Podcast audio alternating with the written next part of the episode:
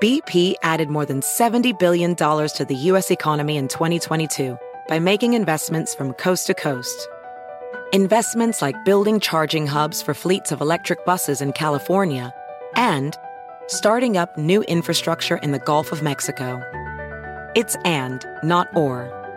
See what doing both means for energy nationwide at bp.com slash investing in America.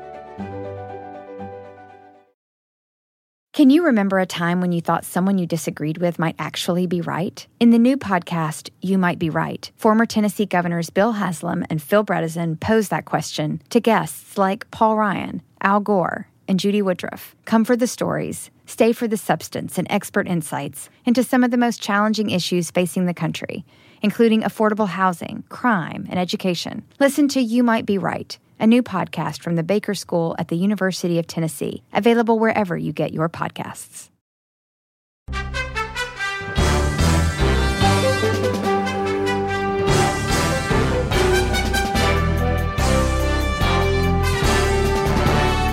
Hola, ¿cómo estás? Soy Fernando Espuelas desde Washington, donde hace unos minutos atrás termina el primer, uh, eh, primer proceso efectivamente del impeachment de Donald Trump, el juicio político que se está llevando a cabo en el Senado de Estados Unidos, el lugar donde el 6 de enero el, grupo de, de rebeldes, de terroristas, Uh, incitados por el presidente de Estados Unidos, Donald Trump, en ese momento, invadieron y uh, intentaron capturar el vicepresidente de Estados Unidos, Nancy Pelosi y otros miembros del gobierno.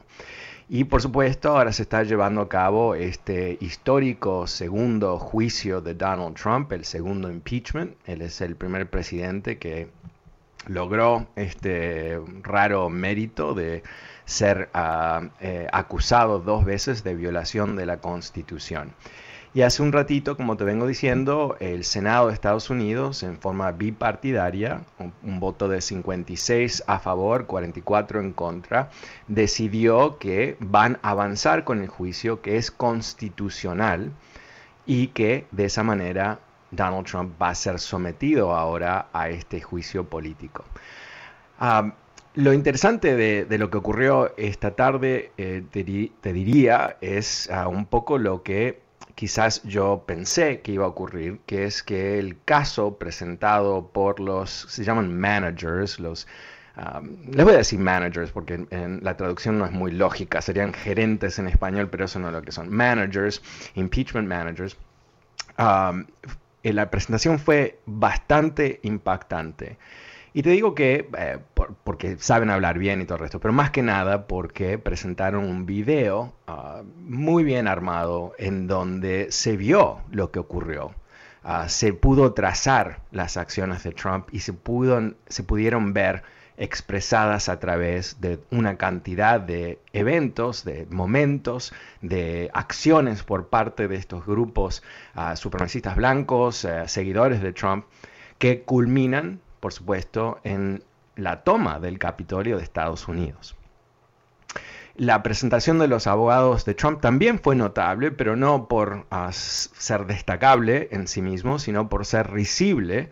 Uh, el primer abogado eh, dio un discurso medio insólito, básicamente aplaudiendo a los senadores por ser senadores, ilustrándole los zapatos y no se sabe muy bien cuál fue el objetivo exactamente de esa presentación. Y el segundo abogado, muy agresivo, muy acusador, uh, muy uh, luchador, uh, leyó rapidísimo, fue quizás una presentación más allá perdón, de su contenido, una presentación que era difícil de seguir. Pero recordemos que aquí eh, está un poco jugado este juicio, ¿no? Los republicanos Uh, la vasta mayoría de ellos quieren proteger a Trump para protegerse a ellos mismos, le tienen miedo a sus propios votantes, piensan que van a ser sujetos de, de primarias, de una rebelión uh, incitada por Trump, o sea, son prisioneros, ¿no? Y, están tratando de salvarse ellos mismos, inclusive si ayudan a entregar la República. Es lamentable y yo creo que tenemos que recordar este momento, no solamente por lo que implica sobre Trump, sino lo que también implica sobre estos republicanos que lo han protegido, no solamente hoy, eh, no solamente sin duda al fin de este juicio, pero a través de los últimos cuatro años. Ahora, em, yo creo que, eh, por supuesto, hay millones de personas que siguen atrapadas en ese mundo de conspiraciones y mentiras de Trump. Que se jugaron ¿no? un poco con, ese todo ese eh, pseudo concepto de realidad, perdón, concepto pseudo realidad, un concepto de pseudo realidad, creo que es la manera que se dice en español, eh, en, donde siguen siendo nutridos ¿no? por esas burbujas informáticas propagandísticas, en particular lugares como Fox News sin duda, pero otros eh, networks de la ultraderecha que ah, no tienen ah, la más mínima reserva en presentar ah, cualquier cualquier disparate ¿no? que se les ocurre o que eh, eh, efectivamente sea conveniente para tapar lo que es la responsabilidad de Trump. Porque la gente que ve esos canales, ¿qué quiere escuchar? Quiere escuchar que los demócratas son caníbales y que Trump es el próximo eh, elegido de Dios para ser nuestro emperador. Eso es lo que ellos quieren escuchar. entonces estos canales se los dan porque no tienen principios periodísticos, por supuesto, no tienen principios eh, ligados a la ética de no mentir y todo el resto, simplemente eh, quieren lucrar con estas audiencias. Ah, su estrategia es pensar que van a robarle audiencia a Fox, no sé, pero definitivamente eh, no es que están tratando de informar a la gente o tratando de abrirle los ojos sobre lo que está ocurriendo. Y caso contrario, ¿no? tenemos una situación donde este juicio nos presenta, ah, si queremos abrir los ojos, si queremos escuchar, si queremos prestar atención, con una tremenda oportunidad para entender qué es lo que ocurrió y por qué, más de lo obvio, que tratar de incitar a, parar un proceso ah, constitucional del, Congreso es ilegal, ¿no? Obvio. Eh, pero, pero ¿Por qué? ¿Por qué? ¿Por qué? ¿Por qué hay que seguir adelante con este juicio político, inclusive después que Trump ha salido de la Casa Blanca? Yo creo que, eso es fundamental entenderlo y voy a hacer eh, lo mejor posible para explicarlo, obviamente no desde un punto de lectura totalmente legal constitucional, porque no soy abogado, pero mi entendimiento de lo que está en juego aquí. El argumento de los perdón, de los demócratas y de muchos republicanos constitucionales reales, abogados de primera línea que han publicado notas en los últimos días, esto no es un punto de vista partidario para nada, al revés, es un punto de vista que goza de un cierto acuerdo, no unánime, ¿no? pero un cierto acuerdo ah, que cruza el espectro político. ¿Y qué es? Que la Constitución específicamente tiene esta medida, el impeachment, la remoción de la persona e inclusive la inhabilitación de esa persona para que se presente una vez más a elecciones o a, ser nombrado como miembro del gobierno. El argumento es muy simple, que los fundadores tenían en mente ah, el ejemplo de los ingleses, por supuesto, porque ellos eran parte de ese mundo, ah, en donde existía toda una tradición de llevar a impeachment no solamente gente que gozaba de algún tipo de puesto, ¿no? primer ministro, ministro de no sé qué, gobernador del otro, sino inclusive después de que dejan el puesto, pero se entiende que cometieron ciertos crímenes cuando mantenían ese puesto.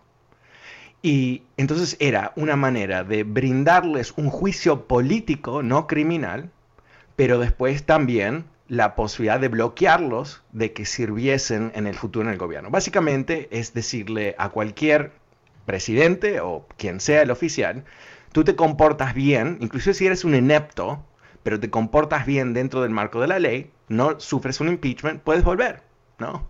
O, no te vamos a hacer un impeachment, pero puedes volver.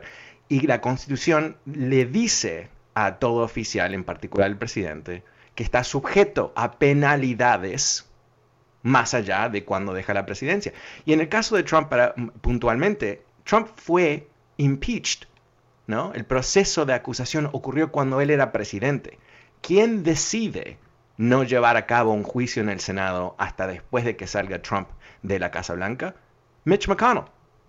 ¿Ok? Entonces él mismo bloqueó el juicio dentro de lo que era la presidencia. No que eso es relevante, pero es la excusa que están utilizando, ¿no? Están diciendo que no se puede hacer ahora un juicio, pero ellos mismos bloquearon ese juicio. O sea, es un argumento falso, eh, no, no cabe dentro de lo que es eh, el conocimiento ah, de ah, los juristas más importantes, una vez más, reitero, de la derecha y de la izquierda. pero aquí estamos, ¿no? Un presidente con dos pésimos abogados. Si, si me sigues en, en Twitter vas a ver que me divertí un poco insultando a los abogados, no insultándolos, criticándolos y riéndome de ellos porque eran, son risibles, como dije en el comienzo.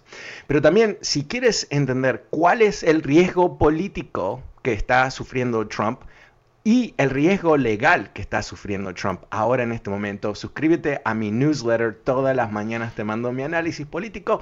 ¿Qué cosas que son los más relevantes del día? Cosas para leer, citas, videos, fotos, cosas muy interesantes lo puedes hacer a través de fernandoespuelas.com, mi sitio web fernandoespuelas.com. Vas a ver que ahí dice Power Daily. Power Daily es mi newsletter.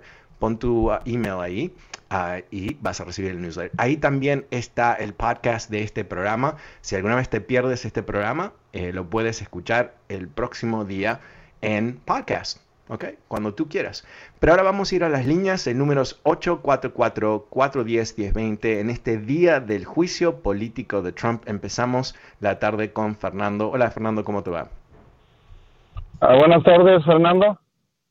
Hola. Ah, disculpa mi ignorancia y, mi forma de hablar, pero ah, tengo entendido que los republicanos quieren desestimar el, impeachment. Entonces, digo, si yo debo un ticket a la corte, pero si vendo mi carro, me quedo libre de ese ticket, también. Muy... lo mismo que ya no voy a manejar. exacto, exacto, ding, ding, ding, ding, ding, ding, exacto, es eso, es exactamente eso, exactamente eso. El, el, argumento que hicieron hoy los, los managers presentando el caso decía que sería un concepto ridículo de los fundadores de este país que el último mes de, cada presidencia, el presidente puede robar, puede incitar revoluciones, puede tratar de robar las elecciones, y si él eh, sale, renuncia antes de que el Senado puede llevarlo, llevarlo a un impeachment, está todo bien, como que no pasa nada, ¿no? E, exactamente, ¿no? Cuando tú vendes tu, carro, ¿qué tienes? Tienes el ticket. Felicidades. Em, sí, Fernando, no, yo creo que eh, tenemos que entender, lamentablemente, esto no lo digo gozando, eh, que 44 eh, de los republicanos en el Senado que hoy votaron para decir que esto no era constitucional, no están ah, avanzando con un argumento honesto. Está basado 100%, 100%, hay, bueno, debe haber un par de idiotas que no saben nada y dicen, ah", ¿no? Pero, pero no son tan idiotas, eh, es que no son tan honestos. El tema es que ellos ponen su carrera política personal, sus éxitos personales, tener poder por encima de los deberes a la constitucional, constitución. ¿Y, qué les ha dicho Trump a ellos? Efectivamente, él los amenazó. E, esto es como, volviendo al tema ¿no? de, de cosas que podemos entender, cosas cotidianas. Si a mí me están llevando a juicio y yo amenazo al jurado, ¿qué me pasa a mí? ¿Qué me pasa? Oh, me arrestan. Eso es lo que pasa. Y pierdo el juicio sin duda, ¿no? Obvio. Tú, a ti también. Trump, ¿qué hizo? Amenazó al jurado. ¿Qué les dijo a ellos? Les dijo, yo voy a tomar ah, la plata que recién ah, levanté de todos estos idiotas que me mandaron dinero, ¿no? Diciendo que yo estoy luchando para revertir las elecciones. No, no, él estaba luchando para poner eh, fajas de moneda, de billetes y, bolsas de, de oro en su bolsillo. Eso es lo que él estaba haciendo. Pero, ¿qué les dijo a los republicanos? Yo voy a hacer ah, ah, primarias contra, contra ustedes. ¿Y saben qué? Encima de eso, voy a crear un nuevo partido. Y le dio un nombre, Patriot Party. Eso es lo que él hizo. Lo amenazó al jurado de los senadores. Y funcionó. Pero porque no es una corte común y corriente o tradicional, es un, un fenómeno muy particular, este jurado del Senado, esto es la razón que tenemos aquí esta situación, donde 44 de esta gente, eh, de los cuales debe haber unos 20 por lo menos que entienden realmente la situación legal a fondo, que están protegiendo a Trump para protegerse de ellos mismos. Gracias, Carlos. El número es 844-410-1020. Perdón, Fernando. Ah, pasemos con Carlos. Hola, Carlos, ¿cómo te va? Hola, Fernando, ¿cómo estás? Bien, gracias. ¿Y tú? Bien, bien, muy bien acá, este, que este, quedándome calvo con tanta, tanto, tanto problema que está pasando ahorita políticamente, ¿verdad? Pero bueno, una, una pregunta así, ¿qué posibilidades sería si el voto fuera secreto? Ajá. ¿Crees que hubiera una mayoría? Yo, yo me imagino que hubiera una mayoría, una, por lo menos unos 25, 30 senadores que sí votarían para votar a, a, hacerle impeachment a, Donald Trump. Pero no sé si eso es posible. No, no, no es posible. Uh, bueno, eh, no, sabes que el Senado puede decir, estoy, eh, estoy, estoy pensando si es posible o no. Eh, básicamente eh, no, no va a ser, vamos a dejarlo así, porque el Senado puede crear sus propias reglas, bla, bla, bla, pero no sé si hay algún otro tipo de, tema constitucional ah, sobre ese tema. Pero, pero el punto es que, ¿no? yo creo que si hubiese ah, un, un, voto secreto, no sé si, si llegarían a, a, los 17 republicanos necesarios para con los demócratas eh, eh, condenarlo a Trump, eh, pero yo creo que sería mucho más cercano. Ah, porque si ahora hubo seis republicanos que apoyaron los 50 demócratas y lo tuvieron que hacer así ah, en, la luz, con el sol brillándoles en las caras, no se pueden esconder. Me imagino que si se podrían esconder detrás de un voto ah, secreto, que quizás habría otros cinco por lo menos, quizás diez, no sé. Pero eh, mira, el, tema aquí es... Eh, es, es, fundamental porque lo que estamos viendo aquí, el hecho de que estos 44, 44 senadores estaban dispuestos, están dispuestos a proteger a Trump, nos dice, más allá del impeachment en sí mismo, nos dice que tenemos un partido en Estados Unidos que está dispuesto inclusive a votar abiertamente por acciones que son antidemocráticas. Porque recordemos aquí que, los hechos no están realmente cuestionados, que hubo un alzamiento que eh, casi acaba con el vicepresidente de Estados Unidos, con Nancy Pelosi y todo el resto, no se cuestiona. Las evidencias son tan contundentes. Más de 200 personas hasta ahora han sido arrestadas por actuar directamente sobre esa meta y estar presentes en el Capitolio durante la violencia cuando mataron a golpes a un policía y cuatro otras personas han muerto y hay un, ah, bueno, docenas y docenas y docenas de policías heridos. Ah, o sea, e, esto es, fue una brutalidad que no hemos visto en mucho tiempo, con un objetivo político muy claro, ah, el esfuerzo altamente documentado. Entonces, todo eso no está cuestionado. El tema entonces es que hay 44, por lo menos, quizás menos, quizás más, no sé, eh, republicanos, que después de todo eso dicen, vamos a permitirle al tipo que, es, responsable dentro de lo que es una doctrina de, que es razonable. Si él llama a la gente les dice que va a haber un wild time, ah, da discursos con varios de sus grupos diciendo hay que pelear, hay que pelear, hay que pelear, yo voy a ir con ustedes, ¿no? Eh, eh, los, grupos supremacistas blancos piensan que él les está hablando directamente, quizás sí, quizás no, quizás grupos en su entorno están. Su propia campaña financia todo el evento con millones de dólares a través de grupos. Ok, ¿Sabes qué dirías tú si, si, fueses alguien honesto? Alguien que realmente te importa la constitución, uh, tu promesa de proteger la constitución por encima de tu propia carrera. Tú dices, ¿sabes qué? A este tipo hay que darle un mensaje para que todos los que nos sigan entiendan que en un momento uh, donde alguien perdió la noción de la constitución, donde hizo todas estas cosas, le dijimos no y protegimos la Constitución para que el próximo que tenga la mala idea de que puede jugar con las leyes y el sistema democrático no lo haga porque sabe que el costo es tan alto que es impagable.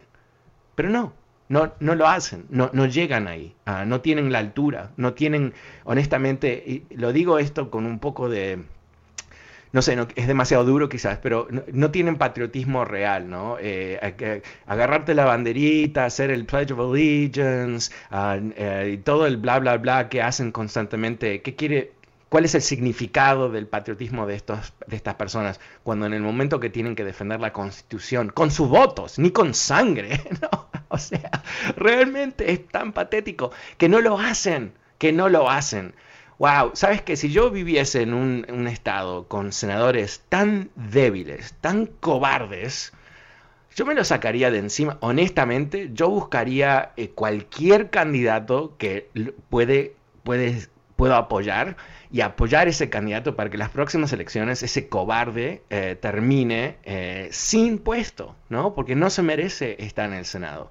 El número es 844-410-1020. Pasemos con Leonel. Hola Leonel, ¿cómo te va? Gracias por su gran programa, porque todos los animales que te siguen a ti. Ah. Ah, pasemos con Horacio. Hola Horacio, buenas tardes, ¿cómo te va? Buenas tardes, ¿cómo estás? Bien, gracias. ¿Y tú?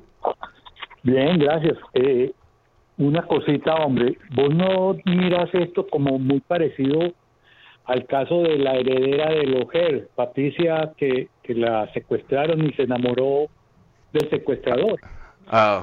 eso se llama síndrome de Estocolmo, pues. Eso, eso es lo que están estos señores teniendo, enamorados del tipo que los ha maltratado a, Rafael Teodoro Cruz, que ¿sabes una, patria, una patria canadiense que, que lo, lo arrastró cuando estaban hace cuatro años, larguito, lo arrastró por el piso y ahí está apoyándolo. Increíble. Pero sabes que creo que, creo Horacio que tú le das demasiado crédito a esta gente porque les, les adjudicas cierta sensibilidad psicológica en donde em, no que ah, eran rehenes que terminaron enamorándose con ah, los raptores y yo creo que no es así, yo creo que eh, es diferente, es, aún peor, ah, porque eso se puede excusar, ¿no? Porque son, al fin y al cabo, son víctimas. Uh, Patty Hearst fue una víctima, aunque actuó como agresora en cierto momento, pero ese fue el síndrome. Esta gente no, esta gente no son víctimas, eh, porque ellos son inteligentes, primero, no es que, han sufrido a través de toda su vida y han tenido todo tipo de conflicto y literalmente Trump los puso en una caja, ¿no? Y les cerró la llave por semanas y terminan completamente traumatizados. No, esta gente son senadores de Estados Unidos tienen más poder que, que 99,99,99% de todo el mundo, más allá de todos los estadounidenses. Eh, eh, lo, peor que les puede pasar a ellos Ah, en su función como senador es no ser reelectos. No los fusilan, no los ponen en la cárcel, no los mandan a Siberia. O sea, realmente ellos tomaron la decisión que mantenerse en el poder es más importante que proteger la constitución. Eso es lo que ha ocurrido. Yo no creo que es más complicado que eso. Eh, o sea, por supuesto estamos buscando eh, una razón mucho más profunda, porque eso nos, nos creo, ¿no? Nos parece totalmente patético ah, que eh, realmente esta gente no esté a la altura del momento histórico en el que estamos. Pero, ah, no sé, eh, quizás, ah, honestamente, los votantes que apoyan a esta gente no son muy buenos, quizás, ¿no? quizás eh, lo que ellos premian eh, es ciertas posturas antisociales, como a favor de, los revólveres por todos lados, armas de fuego, ¿no? Pero, por supuesto, no al aborto y si es necesario, vamos a usar nuestras armas para matar los doctores que dan abortos, ¿no? O sea, ok, sure, people, ¿no? Total Ah, incoherente, pero al mismo tiempo controlan 25 ah, estados. Y eso es la dinámica que tenemos que enfrentarnos como país, porque para decir algo serio, tenemos que mirar hacia adelante también, ¿no? Este, ah, esta tragedia de Trump va a terminar, creo, y vamos a tener que reconstruir un país, no simplemente los demócratas y los independientes que, rechazaron a Trump, sino todos tenemos que realmente buscar mecanismos de conexión. Bueno, vamos a ir a una pequeña pausa, pero no te vayas, vuelvo enseguida. Soy Fernando Espuelas desde Washington y ya vuelvo.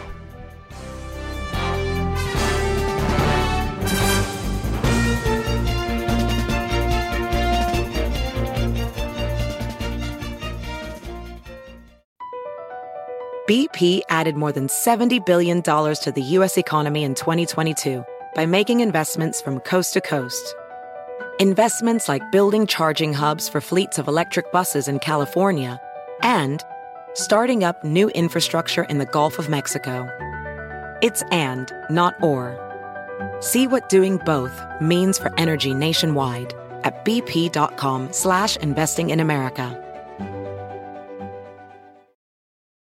You might be right. It's simple, but something you almost never hear in politics today, with each side more concerned about scoring political points than solving problems. I'm Bill Haslam, a Republican. And I'm Phil Bredesen, a Democrat. We're former Tennessee governors, and we invite you to listen to our podcast, You Might Be Right. Join us and guests like Al Gore, Paul Ryan, Judy Woodruff, as we take on important issues facing our country. Listen and subscribe to You Might Be Right, a new podcast from the Baker School at the University of Tennessee.